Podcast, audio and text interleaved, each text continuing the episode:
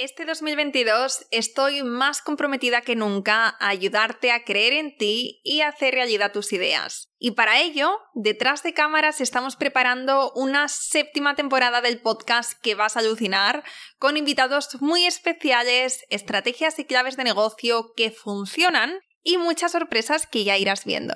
Y aparte del podcast, también estamos a tope con nuestro club de emprendedoras. Nuestra palabra foco de este 2022 es hacer piña, porque sé de primera mano que uno de los hándicaps a la hora de emprender es la soledad. Y por eso estrenamos el año con nuevas dinámicas networking dentro del club, para que conozcas mujeres como tú, hagas nuevas amistades, crees sinergias y estés muy acompañada tanto en los buenos como en los malos momentos que también están ahí, ¿no? Durante el proceso. Si esto te resuena y quieres formar parte de nuestra comunidad, donde encontrarás formaciones de negocio, mentorías conmigo y con otros expertos, talleres, mastermind, networking, sesión de objetivos, programa de madrinas, etc., entra en yoemprendedora.es barra club.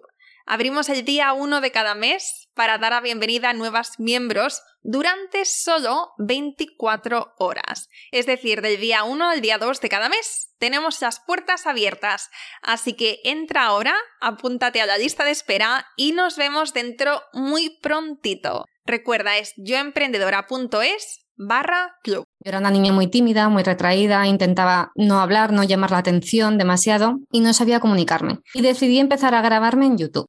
Al principio fue duro, mi entorno no apoyaba esta idea, pensaban que era una pérdida de tiempo, pero a día de hoy pues eh, confirman lo que yo ya tenía muy claro, es que fue una de las mejores decisiones de mi vida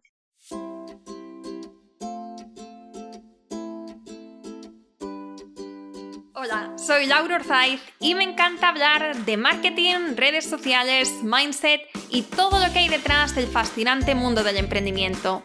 Me defino como una friki de los negocios, introvertida confesa y amante del buen café. Después de cuatro años de altibajos materializando mis ideas, me decidí a crear Yo Emprendedora, un espacio de inspiración, formación y empoderamiento femenino para salir de nuestras cuevas, aprender de las mejores y hacer mucha piña entre nosotras. Piensa en este podcast como tu ratito semanal para desconectar del día a día y reconectar contigo, tu negocio y tu misión. Y si quieres más, entra en yoemprendedora.es. Ahí encontrarás toda la información para apuntarte al club online y los coffee dates que mando todos los viernes. Sube el volumen que empezamos. Todas las entrevistas que publicamos por aquí son de gran valor. De hecho, entre tú y yo, si después de grabar una entrevista me quedo con la sensación de poco o no estoy 100% segura de que te va a gustar y de que te va a aportar, no la publico para que veas el compromiso que tengo contigo. Entonces, como te decía, las entrevistas que publicamos son de calidad, pero hay algunas que yo personalmente las disfruto muchísimo y suele ser cuando la, cuando invitada se muestra tal y como es y nos cuenta las cosas sin tapujos. Ya sabes, lo bueno, lo no tan bueno, los resultados, los aprendizajes, los retos. Y este es el caso de la entrevista con Isabel Fuente, creadora de Nisabel. Isabel es especialista en organización y productividad, profesora de la universidad y comunicadora. Tiene una comunidad en Instagram de cerca de 27.000 seguidores y un canal de YouTube con 89.000 suscriptores. Y aunque era tentadora la idea de hablar de su área de expertise, me pareció mucho más interesante enfocar esta entrevista en el detrás de cámaras que ya ha llevado a donde está ahora. En concreto, hemos hablado de la parte de creación de contenido desde una perspectiva emocional, de lo que implica crear tanto contenido y estar tan expuesta siendo introvertida. Y también hemos hablado de la, desde la perspectiva estratégica, ¿no? Del paso a paso que sigue ella para la creación del contenido. Bueno, espero de verdad que te encante esta conversación tanto como me ha gustado a mí y si te gusta y quieres apoyar el podcast y su continuidad, Hazme una captura de pantalla, súbelo a tus stories y etiquétanos a arroba nisabel y arroba yoemprendedora.es. Muchísimas gracias por elegirnos una semana más y espero que disfrutes de este episodio. Hola Isabel, ¿qué tal? Bienvenida al podcast. Hola Laura, muy bien. Muy emocionada por estar aquí contigo. Y lo mismo digo.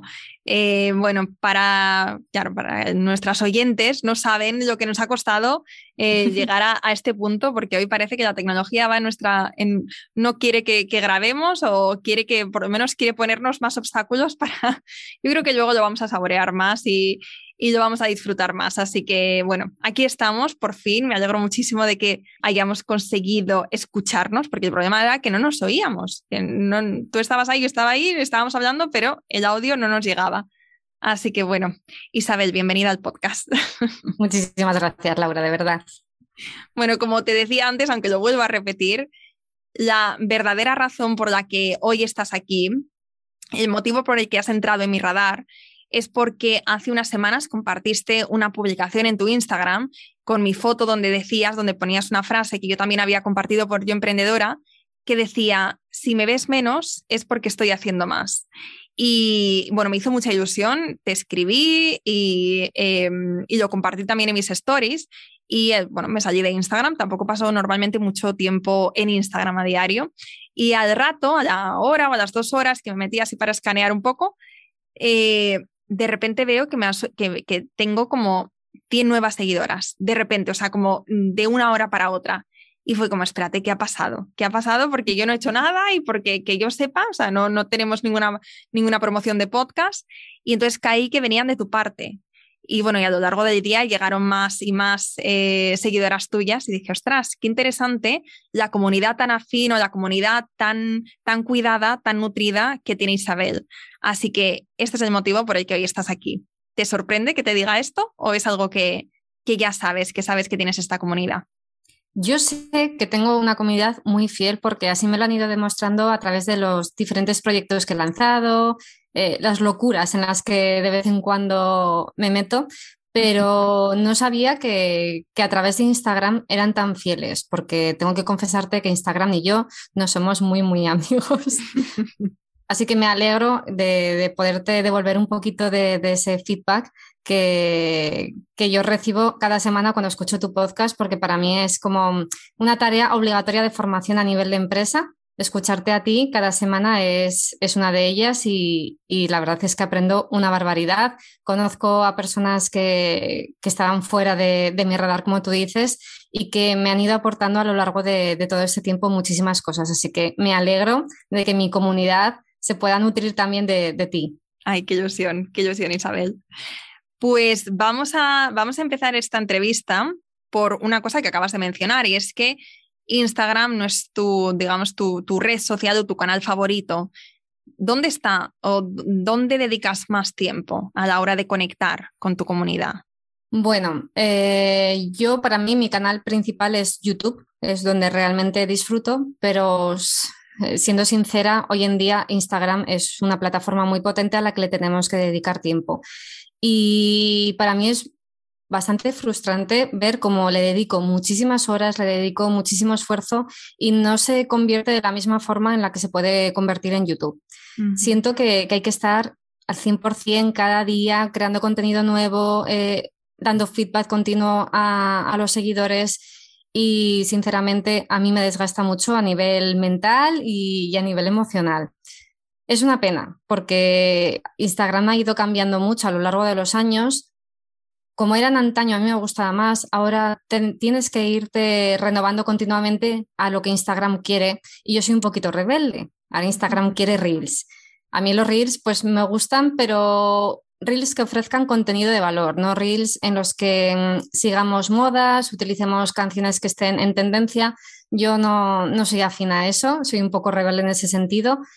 Y, bueno, poquito a poco voy encontrando mi lugar porque he decidido, hace unas semanas decidí que, no iba a seguir lo que Instagram me, impusiese, sino que iba a decidir yo lo que quería hacer con, con mi red social y cómo quería comunicar yo el contenido.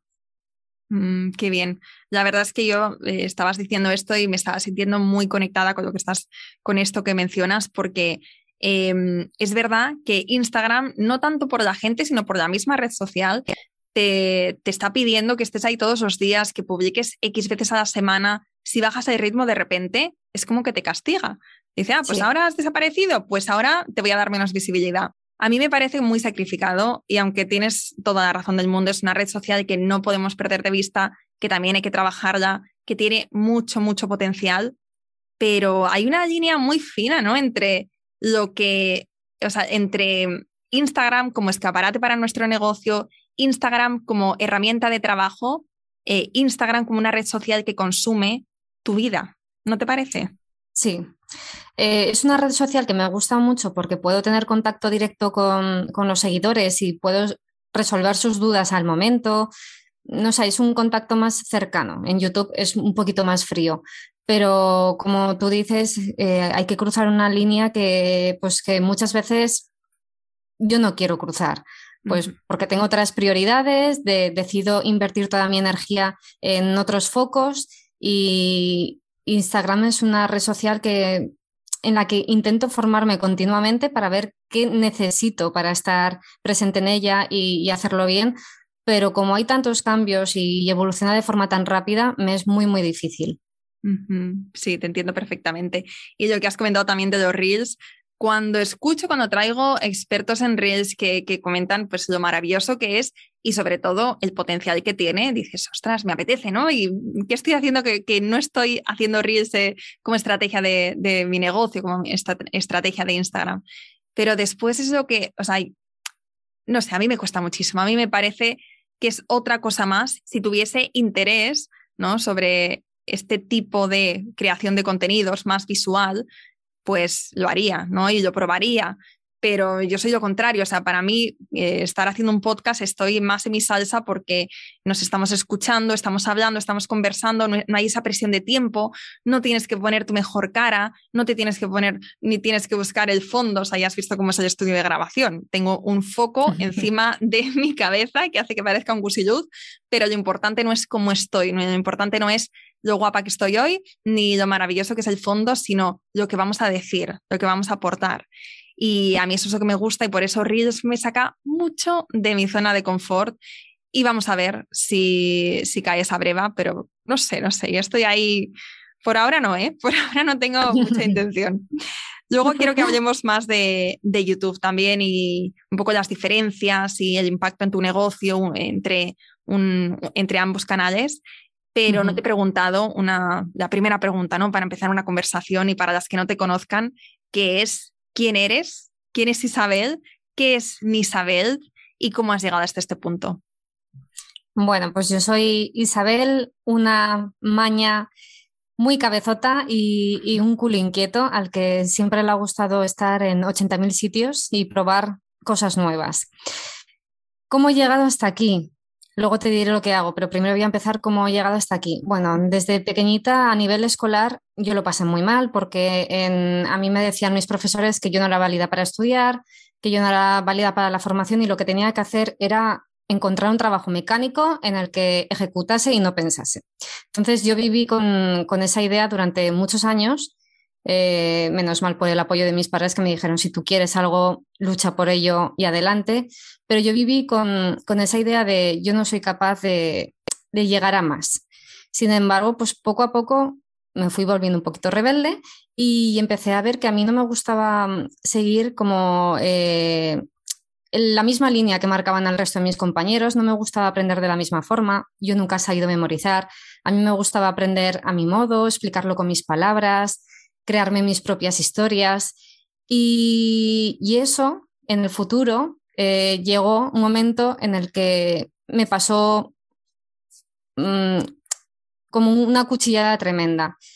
Llegué a opositar porque yo soy maestra, llegué a la oposición, la primera parte muy bien, y en el momento de la exposición oral, ahí llegó eh, la peor experiencia que había vivido hasta el momento. No supe explicar ante el tribunal todo lo que había preparado, todo lo que, eh, por lo que había trabajado durante tantos meses. Esto ocurría porque, como siempre desde pequeñita me habían dicho que yo no era válida para esto, yo era una niña muy tímida, muy retraída, intentaba no hablar, no llamar la atención demasiado y no sabía comunicarme. Cuando acabaron las oposiciones, estuve leyendo libros o cómo, poder mejorar mi, capacidad de oratoria y llegó un momento que dije, bueno, a ver, Isabel, eh, lo que tienes que hacer es practicar, practicar para que cuando vuelva a llegar ese momento, pues tú eh, tengas más destreza. Y decidí empezar a grabarme en YouTube, pero sin publicarlo. Únicamente yo grababa vídeos me lo subía a la plataforma y yo me veía pues qué cosas tenía que mejorar, qué coletillas podía eliminar y, empezaba a grabar vídeos sobre cosas que para mí eran de ayuda en ese momento, que eran técnicas de estudio, organización y un momento que dije, jo, este contenido que estoy creando mm, para ayudarme a mí igual puede ayudar a otros también. Y me lié la manta a la cabeza y empecé a poner los vídeos en público. Nadie de mi entorno sabía esto, nadie de mi entorno sabía que yo estaba eh, creando contenido en YouTube. Y durante los dos primeros años, mm, las personas que lo sabían era porque me habían encontrado porque yo no lo decía. Al principio fue duro, mi entorno no apoyaba esta idea, pensaban que era una pérdida de tiempo, pero a día de hoy, pues eh, confirman lo que yo ya tenía muy claro, es que fue una de las mejores decisiones de mi vida. A nivel comunicativo, yo creo que he mejorado muchísimo. De hecho, ahora es en la parte que más cómoda me siento a la hora de, la defensa de, la oposición y, me ha ofrecido muchísimas cosas. Yo jamás pensé que podría llegar a tener una empresa. Para mí eso nunca había estado en mi mente. En mi familia no somos empresarios. Entonces, yo nunca he mamado esa, magia de, crear y, luchar por algo propio. Y así he llegado hasta aquí. Pero como ya te he dicho, soy muy inquieta y aparte de Isabel, también soy maestra, trabajo de profesora en la universidad, pero a día de hoy eh, lo que me apasiona, por lo que no me da pena invertir un montón de tiempo es por Nisabel, que es un proyecto de, de organización, gestión del tiempo, consecución de objetivos estoy intentando ayudar a otras personas a que logren pasito a pasito todo aquello que se proponen, dándoles herramientas para que optimicen su tiempo, para que sean realistas a la hora de, crear sus propios objetivos y sobre todo animando a la gente a, que si quiere algo, pues tiene que luchar por ello, que va a costar, que va a ser duro, que las cosas no son fáciles, pero evitar aquellas personas que nos, que nos cortan las alas y nos dicen desde un inicio que no vamos a ser capaces de algo. Bueno, vamos a intentarlo. Ya veremos en, el transcurso del proceso si somos capaces o no. Y esa soy yo, Laura. Bueno, tienes una historia muy inspiradora.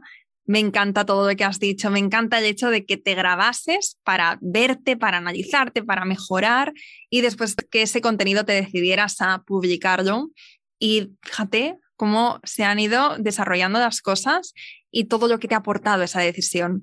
Em, además, bueno, conecto mucho contigo. Cuanto más cuentas, más veo que, nos parecemos, porque el podcast también es un poco... Yo tenía retos similares a los tuyos, tanto, eh, tanto cuando estaba en esa época de estudiante em, como también a la hora de comunicar. Y bueno, y el podcast pues me ha aportado lo que a ti te ha aportado YouTube, que es, es muy, muy interesante. Y te quería preguntar, ¿cuántos años llevas con, con tu canal? Cinco años y medio, que se dice pronto. Cinco, años, y medio. Sí. De constancia. Ha habido momentos en los que he sido más constante, ha habido momentos en los que he paralizado un poco el proyecto, pero, pero nunca, nunca lo he dejado atrás. Es, es un ratito que dedico a disfrutar, a ser feliz. Disfruto muchísimo creando contenido para YouTube. ¿Y cómo lo haces? Cuéntanos, bueno, no, no, espera, espera, espera, porque no, no me quiero meter todavía en esa parte. Vamos a hablar de creación de contenido, pero, pero no, todavía no. Quiero saber, desde que empiezas, ¿no? Eh, con, pues eso, de, esta manera que nos has comentado, cinco años y medio, ahora ya que puedes mirar para, para, atrás, puedes ver de una forma, de una perspectiva más objetiva, ¿no? Desde una perspectiva aérea, los puntos clave y ese, ese, em, esa trayectoria que has tenido. Cuéntanos en qué punto, o sea, cuáles han sido estos momentos, eh, como te decía, estos momentos clave durante estos cinco años y medio y en qué punto, porque esto siempre me parece muy interesante también saberlo, en qué punto te diste cuenta que este proyecto o este hobby que estabas haciendo por, por amor propio y un poco por amor también a, a la comunicación y a lo que estabas haciendo, cómo empezó a virar hacia, pues hacia un negocio. Cuéntanos. Bueno, pues eh, al principio yo era feliz compartiendo. También, te, como te he comentado antes, yo soy una persona, bueno, ahora ya no tanto, pero yo he sido siempre una mujer muy tímida. Y de repente llegó un momento en el que pues me empezaban a reconocer, se me acercaban personas aquí en Zaragoza y me decían, jo, me encanta tu contenido y es que me ayuda mucho. Y hubo un día que, que me cambió el chip cuando se me acercó una mujer y me dijo que gracias a mí había vuelto a retomar los estudios que había dejado hace muchísimos años, que estaba disfrutando con la decisión, que estaba consiguiendo aquello que nunca pensó que conseguiría y que era gracias a mis vídeos. Y eso dije, jo, pues va a ser que mi contenido realmente está ayudando. Recibo muchos emails de personas que, me piden ayuda, pero también de personas que me dan las gracias por el trabajo que hago, porque les he ayudado pues, a optimizar su tiempo para poder dedicarle más tiempo a, a sus hijos o, a ver que realmente aquello que se habían propuesto, pues que no eran objetivos que querían conseguir, que eran objetivos que socialmente se les habían impuesto, pero que no era algo que querían conseguir. Entonces, poquito a poco yo empecé a ver que, que esto iba más, iba más. Cuando mi entorno me empezó a apoyar también, eso también fue un punto decisivo, cuando vieron que esto no era una tontería, que era algo serio ya, también me, me impulsó a continuar más. Pero llegó un momento que la gente me pedía las herramientas con las que yo me organizaba. Y claro, eh, yo era de, hacerme mis propios planificadores, de hacerme mis propias agendas, y yo les decía, es que yo me lo hago para mí, me lo hago un poco en chapucero. Y me decían, pues por favor, es que nosotros también lo queremos. Y así empezó. Empecé la primera línea de papelería, eh, era algo que había creado para mí, y decidí hacerla bien, hacerla, contratar a un diseñador para lanzarla y, y que el resto de personas pues, pudiesen utilizar las mismas herramientas que yo. Qué bueno, o sea que empieza, eh, em, empezó todo pues pidiéndote de tu comunidad, ¿no? Pidiendo que, compartieras eso que tú tenías, que estabas usando, y entonces te pusiste con esta línea de papelería. ¿Y qué otros mm. momentos de inflexión puedes reconocer durante estos años? Hubo un día que recibí un email de una universidad en la que yo había estudiado y, y al principio yo pensé que, ese email pues me lo habían enviado de broma a algún familiar, a algún conocido. Y me decían en ese email que, lo primero, mm, que estaban muy orgullosos de, que yo hubiese sido alumna suya y que les encantaba lo que estaba creando, que les encantaba la forma que tenía de transmitir el, contenido y que les gustaría hacer una entrevista de trabajo para conocerme un poquito más a fondo y para saber si yo podría ser parte de, su, plantilla de docentes. Para mí eso fue en plan, de verdad, de verdad, esto está ocurriendo gracias a los vídeos de YouTube. Me invitaron a Madrid, me enseñaron la universidad en detalle. Esto nunca lo había contado, ¿eh, Laura?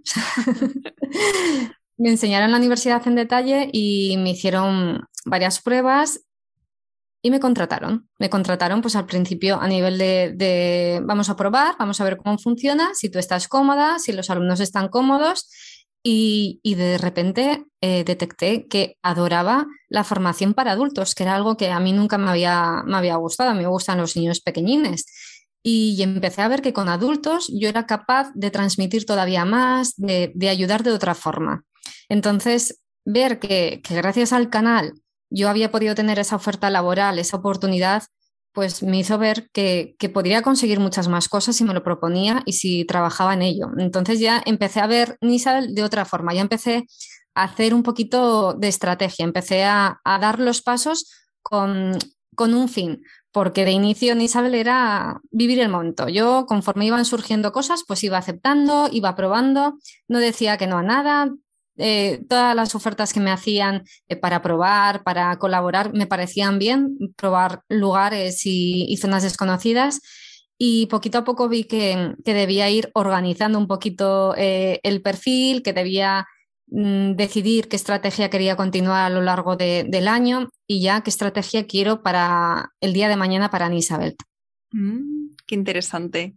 Qué bueno, me encanta, me encanta todo esto porque fíjate, cuando empezamos algo, eh, todo, todo el mundo de oportunidades que se abre con una decisión que podemos pensar que es algo para nosotras y que, y que no va a tener. Hay veces que de hecho empezamos un podcast, que empezamos, un YouTube, que empezamos YouTube, que empezamos un blog pensando, bueno, esto me va a durar dos talleres diarios, pero lo quiero probar a ver, a ver, ¿no?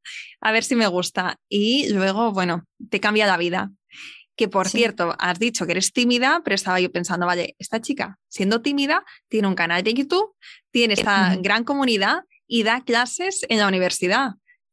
¿Cómo, cómo ha sido para ti esta, este grado de exposición y hacer este tipo de cosas, ¿no? como tan expuesta, eh, teniendo como esta naturaleza más introvertida? Eh, a día de hoy, cinco años y medio después, cuando se me acercan para decirme me encanta tu contenido o veo tus vídeos, mm, por dentro yo mm, me enciendo porque soy, realmente no sé qué hacer en ese momento. Mi pareja me dice, pero cariño, es que te quedas tan, tan seca que van a pensar que, pues, que, no eres agradable. Digo, es que en ese momento no sé cómo reaccionar, ¿no? Yo soy una persona muy cercana, eh, soy muy cariñosa, pero cuando una persona a la que yo no conozco o no está dentro de mi círculo se acerca y, veo que conoce cosas de mí, eh, también me da miedo.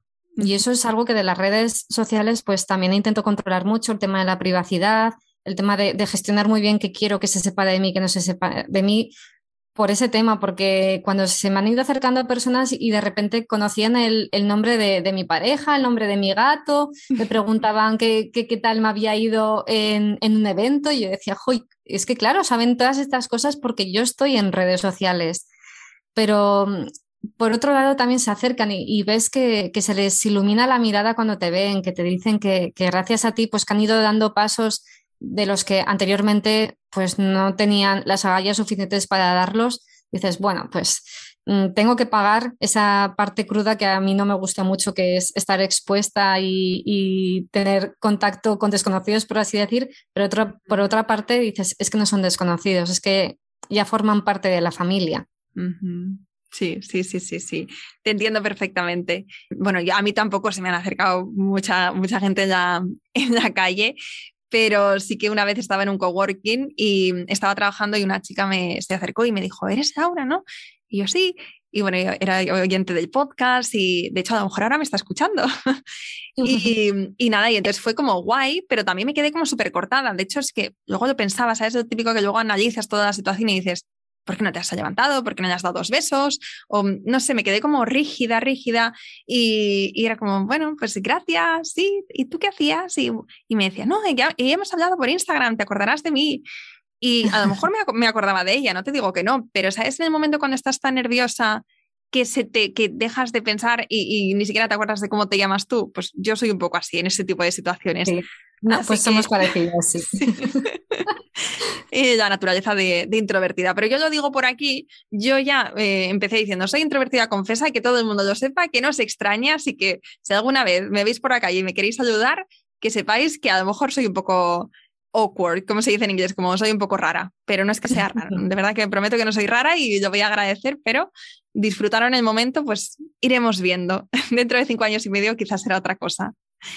Bueno, vamos a hablar de, de la creación de contenido porque al final tu área de expertise eh, es, mm, bueno, hablas mucho de productividad, de organización, ¿no? Tu canal, en tu canal de YouTube hablas mucho de esto, también de técnicas de estudio, pero me gustaría saber, teniendo tantas cosas entre manos, ¿no? Teniendo pues tu línea de papelería, el canal de YouTube, las redes sociales, em, ¿cómo, ¿cómo lo haces? O sea, tú a día de hoy, ¿cómo te organizas para gestionar todos estos, eh, todos estos ámbitos de, del negocio y también de tu vida personal hacerlo bien, llegar a tus vídeos de YouTube, a tu newsletter, a todo esto y que no te vaya drenando por el, por el proceso, por el camino, mejor dicho. Tú me has preguntado por mi, a día de hoy, ¿verdad? Mi, es que mi vida ha cambiado mucho en estos últimos cinco meses. Cierto, que luego vamos a hablar también de eso. Pues si quieres, háblanos de lo que hacías antes y lo que haces ahora. Vale, bueno, hasta hace cinco meses que, hasta que fui mamá, o sea, eh, siete horas antes de romper aguas, yo estaba editando un vídeo para YouTube. No te digo más. Mía. pues hasta ese momento yo era una persona que, disfrutaba muchísimo trabajando. Me apasiona, me apasiona poder crecer eh, en algo que, a mí me gusta. Y lo que hacía era, porque claro, yo tenía tres trabajos a la vez. Yo trabajaba en Isabel, trabajaba en la universidad y trabajaba de docente en un colegio de educación primaria. Entonces, lo que hacía eh, era controlar muy bien mi horario, saber en qué horas tenía que estar bloqueada, pues por ejemplo, para el colegio, cuando estaba en el colegio únicamente mi cabeza estaba centrada en ello, cuando tenía que trabajar en la universidad lo mismo, y lo que hacía era delimitarme bloques de tiempo para cada una de esas facetas, también incluyendo vida personal, porque también tengo amigos, tengo familia y me gusta pasar tiempo en pareja y hacer salidas, hacer escapadas. Y lo que a mí me funciona muy bien es centrarme en una única cosa. Hasta hace dos años y medio yo era una persona que hacía multitasking, hacía varias tareas a la vez. Y yo pensaba que eso era maravilloso y que lo estaba haciendo genial. Y no, Error, error, cuando realmente empiezas a conocerte, empiezas a controlar cómo funciona tu cerebro, cómo funcionas tú, cómo gestionas tus emociones, te das cuenta de que no, que hacer multitarea lo único que hace es despistarte, hacer que las, las tareas no, no se finalicen de la manera correcta y agobiarte. Entonces, como siempre me había dicho mi madre, que me decía, hija mía, es que empiezas 80.000 cosas y las dejas a mitad. Pues bueno, pues tenía razón la mujer. No podía empezar tantas cosas y dejarlas a mitad. Y ya empecé a centrarme y, a decirle a mi cerebro, bueno Isabel, en estas tres horas vas a estar focalizada en esto. Y lo que hacía era eso, bloquearme, bloquearme tiempos. Yo utilizo la gestión de bloques de tiempo, que no sé si la conocerás, pero es una, es una técnica para, de organización del tiempo en la que bloqueas un bloque específico, pues por ejemplo, cuatro horas de, una tarde para trabajar en algo de forma intensiva y, no miras nada más, únicamente estás centrado en eso. Y a mí hasta, hasta que di a luz eso me funcionaba muy bien porque yo era la dueña de mi vida y yo sabía pues qué problemas podrían surgir, eh, yo me podía anteponer un poquito a, esas, a esas situaciones que, que me iban a sacar un poco de la zona de confort. Sin embargo, llegó mi bebé, llegó Siena y todo cambió. Yo pensaba que me podría organizar de una forma, o sea, yo era consciente de que un bebé te cambia la vida, pero yo no era consciente de la demanda que, que exige el bebé de ti. Entonces, a día de hoy, cinco meses después, puedo decir, puedo decir que estoy empezando a sentir que, que ya me vuelvo a, a organizar, pero mi mentalidad ha cambiado muchísimo ahora necesito prioridad. Entonces, lo que hago es marcarme una prioridad al día, que esa es la prioridad esencial que sí o sí debo hacer. Debo buscar tiempo de donde sea, aunque sea quitarme horas de sueño, pero esa prioridad es esencial y el resto ya dejan de ser prioridades. Antes de ser mamá tenía 10 prioridades al día, ahora tengo una, pero es esencial. Entonces, eh, la forma ha cambiado porque ya no me puedo marcar esos bloques de tiempo tan exhaustivos como yo tenía antes, Ahora ya dependo un poquito de ella, dependo también un poquito de la ayuda pues, de mi pareja o de la ayuda de, la familia si tengo que, dedicarme a algo en exclusivo y no puedo estar con la peque. Ahora ha cambiado todo mucho. Ahora es vivir el momento y sobre todo saber adaptarme, que el poder de, adaptación es muy complicado. ¿eh? A mí me, ha costado mucho, mucho. Sí, bueno, no, no, sé cómo es, digo sí, te iba a decir te entiendo, pero no, en verdad no te entiendo porque no he llegado a ese punto pero sí, vamos, eh, me imagino que tiene que ser, eh, pues como volver a cambiar un poco los esquemas de tu vida, ¿no? Reaprender lo que ya pensabas o ya, pues quizá tenías más dominado, eh, tus sistemas y tus bloques de tiempo y tus todo esto, y de repente con esta, pues con la llegada de un bebé a tu vida, es como, vale, ahora, ¿no? Como cómo, cómo puedo seguir trabajando, pero puedo seguir también, eh, o puedo estar presente en la vida de mi bebé, puedo dedicar el tiempo que necesita, puedo, ¿no? O sea, cómo, cómo tener ese equilibrio mental también, no solamente de tiempo, pero decir, cuando estoy con mi bebé, estoy con él o con ella, y cuando estoy trabajando, pues tengo una prioridad. O sea, a mí eso me parece, me tomo nota para por si en un futuro me llega el momento, pero, pero sí me parece fundamental esto que estabas comentando. Yo te digo que ese día no únicamente nació el bebé, también nací yo. Eh, la Isabel, que es que muchas veces eh, me dicen, es que tú ya no eres la Isabel de antes, tú eres una nueva Isabel. No por ello tienes que ser ni mejor ni peor, eres diferente. Ahora tienes otras prioridades, tienes eh, otra forma de ver la vida y es verdad. Bueno, ya, ya hablaremos luego si quieres, si me quieres preguntar más sobre el tema de la maternidad, porque a nivel emocional yo creo que sí que puedo comunicar algo que pues que a mí no me habían comentado antes y, que es duro. Vamos a seguir entonces en esta línea porque lo que viene después, la pregunta después, es como rompe mucho con esta dinámica, eh, ya sabes cuál viene. Entonces vamos a seguir hablando de maternidad. Cuéntanos, ¿a qué te refieres con esto? Bueno, pues yo he tenido una crisis de identidad muy, muy gorda desde que fui madre. Yo sabía que, la vida iba a cambiar, pero yo siempre he sido una persona muy autónoma. Yo desde muy jovencita ya me independicé, he tenido mis propios trabajos, o sea, he sido siempre muy autónoma. Y de repente ver que, una vida dependía de mí eh, a nivel emocional fue un golpe duro. Y también ver que no podía llevar el ritmo que yo llevaba anteriormente a nivel laboral, porque yo estaba creciendo mucho a nivel laboral y de repente tuve que parar en seco. intenté continuar poquito a poquito, pero llegó un momento que, decidí parar. Eh, los tres primeros meses de, maternidad para mí fueron muy duros debido al tema de la lactancia materna. Entonces, toda mi energía se iba, se iba en ello y, por mucho que intentaba progresar eh, laboralmente, lo único que hacía era acabarme, acabarme, acabarme un poquito más y, lo estaba pasando mal. Entonces, em, tuve una crisis de identidad, como ya te digo, que ahora estoy empezando a conocer a esta nueva Isabel y oye, que cada día me está gustando más porque estoy, estoy encontrando habilidades que yo no sabía que tenía, como una paciencia, yo sabía que tenía paciencia, pero no sabía que tenía tanta paciencia y, estoy desarrollando ese poder de, de adaptación que comentábamos antes. Entonces, nos preparan mucho para, para, el momento del parto, pero no nos preparan para lo que viene después emocionalmente y para las mujeres ya a nivel hormonal es un viaje, pero vamos, un viaje eh, a lo loco, sin frenos. Y, ahora que poquito a poco pues voy comunicando cómo me estoy encontrando en ese sentido, me encuentro a, seguidoras que se ponen en contacto conmigo y me dicen, jo, gracias por dar visibilidad a, a, cómo realmente nos sentimos las mujeres después de dar a luz. Nos sentimos un poquito solas, un poquito incomprendidas y, sobre todo me escriben mamás que, son emprendedoras, que tienen su negocio y que dicen, es que no puedo parar de trabajar, es que este negocio eh, está en funcionamiento, está vivo gracias a mí. Si yo paro, el negocio se muere. Y eso es un poquito lo que sentía. Por eso desde el, momento en que me quedé embarazada empecé a delegar, empecé a delegar diferentes tareas que me han ayudado pues que este trance sea todavía un poquito más llevable y, a gestionar, hacer ese equipo que, me ayuda a gestionar las diferentes tareas. Pero a nivel emocional eh, es, un, viaje, un viaje bueno, ¿eh? yo tengo que confesarlo.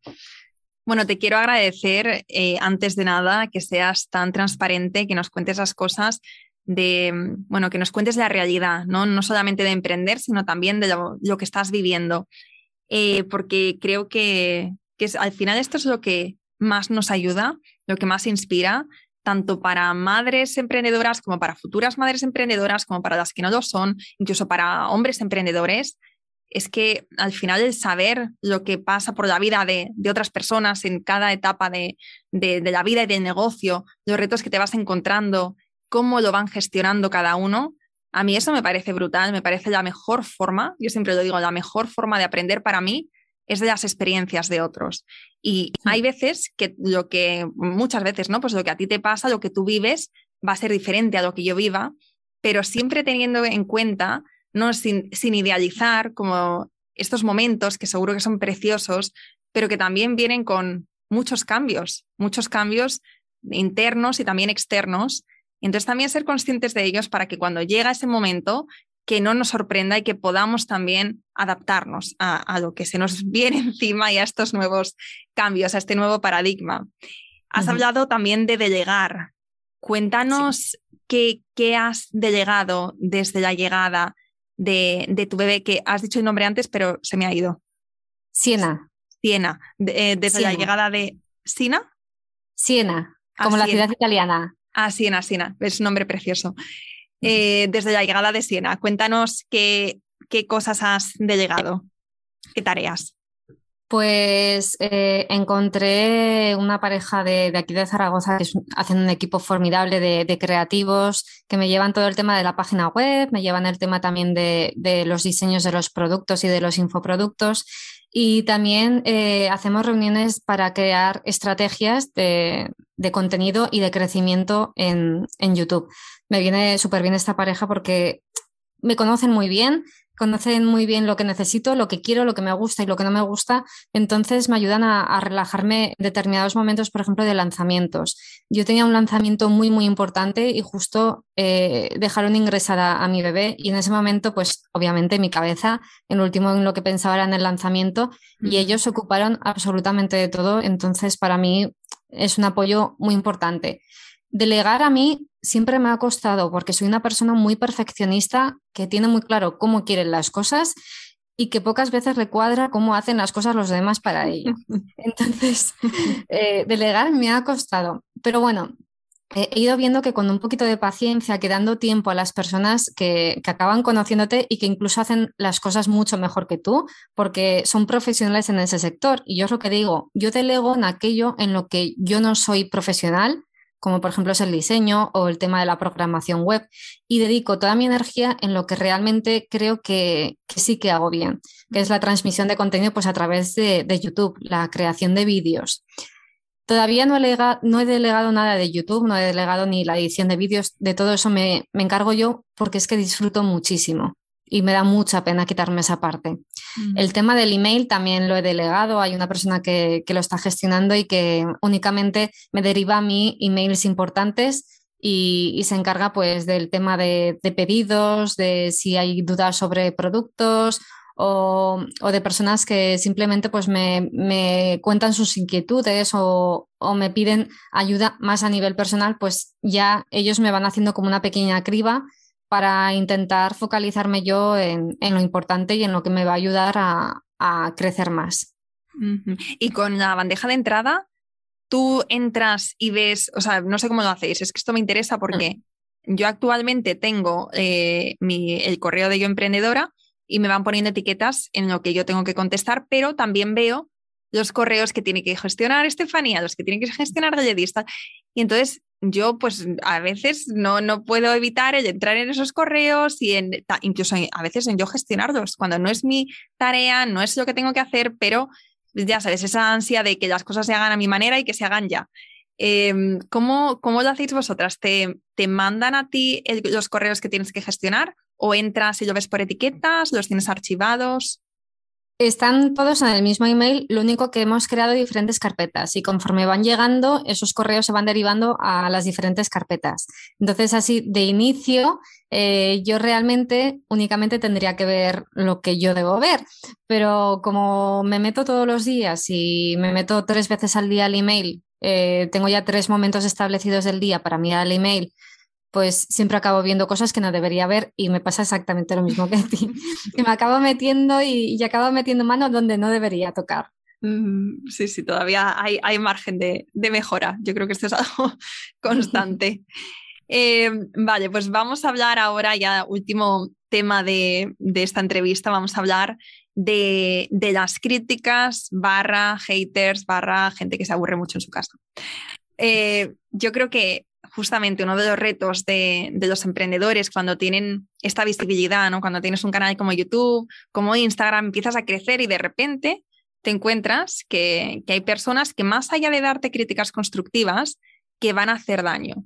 Cuéntanos cómo lo has gestionado en el momento, ¿no? Primero, cuando, lo, cuando descubres o cuando te escriben o cuando te topas primero con estas críticas o estos haters y después este aprendizaje que te estás llevando bueno, eh, en YouTube normalmente el 99% de los comentarios que recibo son siempre muy, muy buenos. Pero sí que hubo una época que eran cuatro personas, encima siempre eran los mismos, que siempre dejaban comentarios sacando puntillas de donde no había y decidí poner los comentarios para probar. Entonces, antes de que sean visibles, yo los apruebo eso me ayuda a relajarme, me ayuda a decir, bueno, yo voy a leer los comentarios cuando tenga mi tiempo, pero estoy relajada porque no va a haber nada que no quiero que esté allí y que no cree más conflicto. Entonces, eso fue una decisión que tomé y los comentarios de YouTube, pues sinceramente, mmm, no me afectan. O sea, el, el, tipo de críticas no me afectan. Ayer lo pensaba, eh, me he vuelto un poquito más, más hermética he dejado de compartir muchas cosas a nivel personal que antes podía compartir y ahora ya no las comparto. O a nivel laboral, ahora, por ejemplo, únicamente hablo de Isabel y no hablo de mis otros empleos. Sí, además luego seguro que si, que si lo pones en contexto, que es un 1% de la gente que te sigue. Críticas constructivas eh, yo estoy dispuesta a recibir y de hecho quiero recibir. Incluso a mi alumnado, yo les, les pido que, que me evalúen, que, que me digan en qué puedo mejorar, qué puedo cambiar, porque para mí es una forma de crecer. Pero claro, el tema ya de críticas que van únicamente a hacer daño, pues no, no lo entiendo. Entonces es un tema que se debería, se debería controlar. Sí, por aquí estuvo también hace unos meses, estuvo Vic Kirao, que también sí. es influencer y también se le ha criticado muchísimo y nos contaba también cómo lo había gestionado, pero lo mal que lo había pasado. Y al final todas llegáis a, este, a esta misma conclusión, cerraros un poco hacia, eh, hacia la gente, dejar de compartir ciertas cosas, ser, pues eso, ser más privadas por unos pocos comentarios o unos muchos comentarios, pero que al final es eso, es un porcentaje tan pequeñito, pero que hace tanto daño que, que, bueno, es, la verdad es que a mí me parece una pena que existan cosas así bueno, pues vamos a recuperar otra vez la buena energía que estábamos teniendo con este episodio y vamos a las preguntas del final. Las preguntas del final son cuatro preguntitas cortas y tienes que contestar de la forma más eh, rápida y como lo primero que se te venga a la cabeza. ¿Lista? Sí. Sabiendo lo que sabes ahora, ¿hay algo que harías diferente si empezases de nuevo? Sería menos buena. Sería menos buena, porque em, por ayudar a otros, por dar trabajo a otros, a veces eh, he delegado de una forma incorrecta y, no he exigido lo, que realmente debía exigir. Entonces, tendría más claro que, esto es algo importante y que debo exigir corrección y que debo exigir em, un compromiso. Bueno, eso y crear una estrategia inteligente desde el inicio, no ir un poco a las bravas como, como he ido yo tanto tiempo. ¿Qué es el éxito para ti? Pues es disfrutar. Para mí es disfrutar con, lo que hago, con lo que me propongo, superarme a nivel personal y, y, alejarnos un poco de ese mm, sinónimo de éxito que nos ha impuesto la sociedad, que es conseguir más logros, conseguir más poder adquisitivo pues para mí a veces el éxito no está en, ese tipo de cosas, está en cosas más, más llanas y más planas, disfrutar sobre todo. ¿Cuál ha sido tu mayor reto como emprendedora? Hacerme valorar, hacer ver a mi entorno que, esto no era un hobby, que era algo que me apasionaba y que, realmente para mí era una opción de negocio y, y eso ha sido lo que más me ha costado. Y para terminar, un libro o recurso el que sea, que te haya impactado durante estos años? Pues justo antes de comenzar el canal llegó a mis manos un libro que se llamaba, bueno, es muy conocido, El monje que vendió su Ferrari y fue el primer libro de crecimiento personal que leí y me cambió muchísimo el chip, me hizo ver que, pues, que tenía que poner estos vídeos en, público y, y, empezar a compartir. Y recientemente he leído el libro de Ana Albiol, Vida, Sí. Me ha encantado, me ha encantado porque me he sentido tan identificada en tantos momentos y, veo que, hay mujeres que son todavía más inquietas que yo y me ha encantado. Pues os vamos a dejar en las notas del podcast por si ahora mismo estáis conduciendo o haciendo cualquier cosa y no podéis tomar notas, no preocuparse porque todo esto, junto con los enlaces también, que nos va a decir ahora Isabel dónde le podemos encontrar, esto lo vais a tener todo en, en las notas del episodio. Bueno, Isabel, pues ahora sí, ya hemos llegado al final de, esta entrevista que nos ha, nos, ha, costado empezar, pero después mm, yo, yo personalmente lo he disfrutado muchísimo y creo que ha sido también de las entrevistas más sinceras y, sí, de las más transparentes y, y de las más cercanas probablemente que hayamos tenido también por el podcast. Así que te lo agradezco muchísimo. Pues muchas gracias, Laura. Es una pena que no puedas ver mi cara porque la sonrisa que esbozado durante toda la entrevista eh, es, preciosa. Pues eh, de verdad, millones de gracias por darme esta oportunidad, por darme la opción de poder visibilizar. Y sí, yo soy una persona muy transparente, soy una persona muy, muy sincera. Esto a veces me ha ocasionado problemas por, por ser tan, tan sincera, pero creo que es la mejor forma de poder ayudar, de poder hacer ver a los demás que, esa realidad que están viviendo, pues que también la están viviendo otras personas y, que se puede mejorar, que se puede seguir adelante. Así que espero que este podcast pues ayude aunque sea a una personita, yo ya feliz con ello. Y bueno, me podéis encontrar en, mis redes sociales, en todas me llamo igual, soy un poco aburrida, me llamo Nisabel. En YouTube también, eh, allí subo contenido semanalmente, subo vídeos sobre organización, gestión del tiempo, productividad. Mm, son vídeos que yo creo que, comparto herramientas que pueden ayudar a las personas muchísimo. Luego en Instagram pues podéis ver un poquito más mi día a día, pues a veces eh, subo pequeñas pinceladas de cómo es mi rutina, cómo me estoy organizando a día de hoy siendo mamá. Y, Y luego la newsletter, pues de vez en cuando envío, que esto es algo que debo mejorar, Laura. No, no soy muy constante con la newsletter, pero de vez en cuando envío alguna cartita que llamo yo, carticas con amor, donde pues doy un poquito de, contenido de calidad y, también pongo al día de todas las novedades que, que he ido compartiendo últimamente. Pues ahí te seguimos de cerca y lo dicho, muchísimas gracias por, por este episodio tan estupendo y gracias a todas las oyentes por escucharnos, por elegirnos y por quedaros hasta el final. Nos escuchamos la próxima semana. Gracias, Laura. Espero que te haya gustado este episodio y si es así, me encantaría que dejaras una reseña en iTunes, en Evox o en la plataforma que escuches tus podcasts. Esta es la mejor manera que tienes de apoyar el podcast y su continuidad. Muchísimas gracias por quedarte hasta el final y seguimos la próxima semana.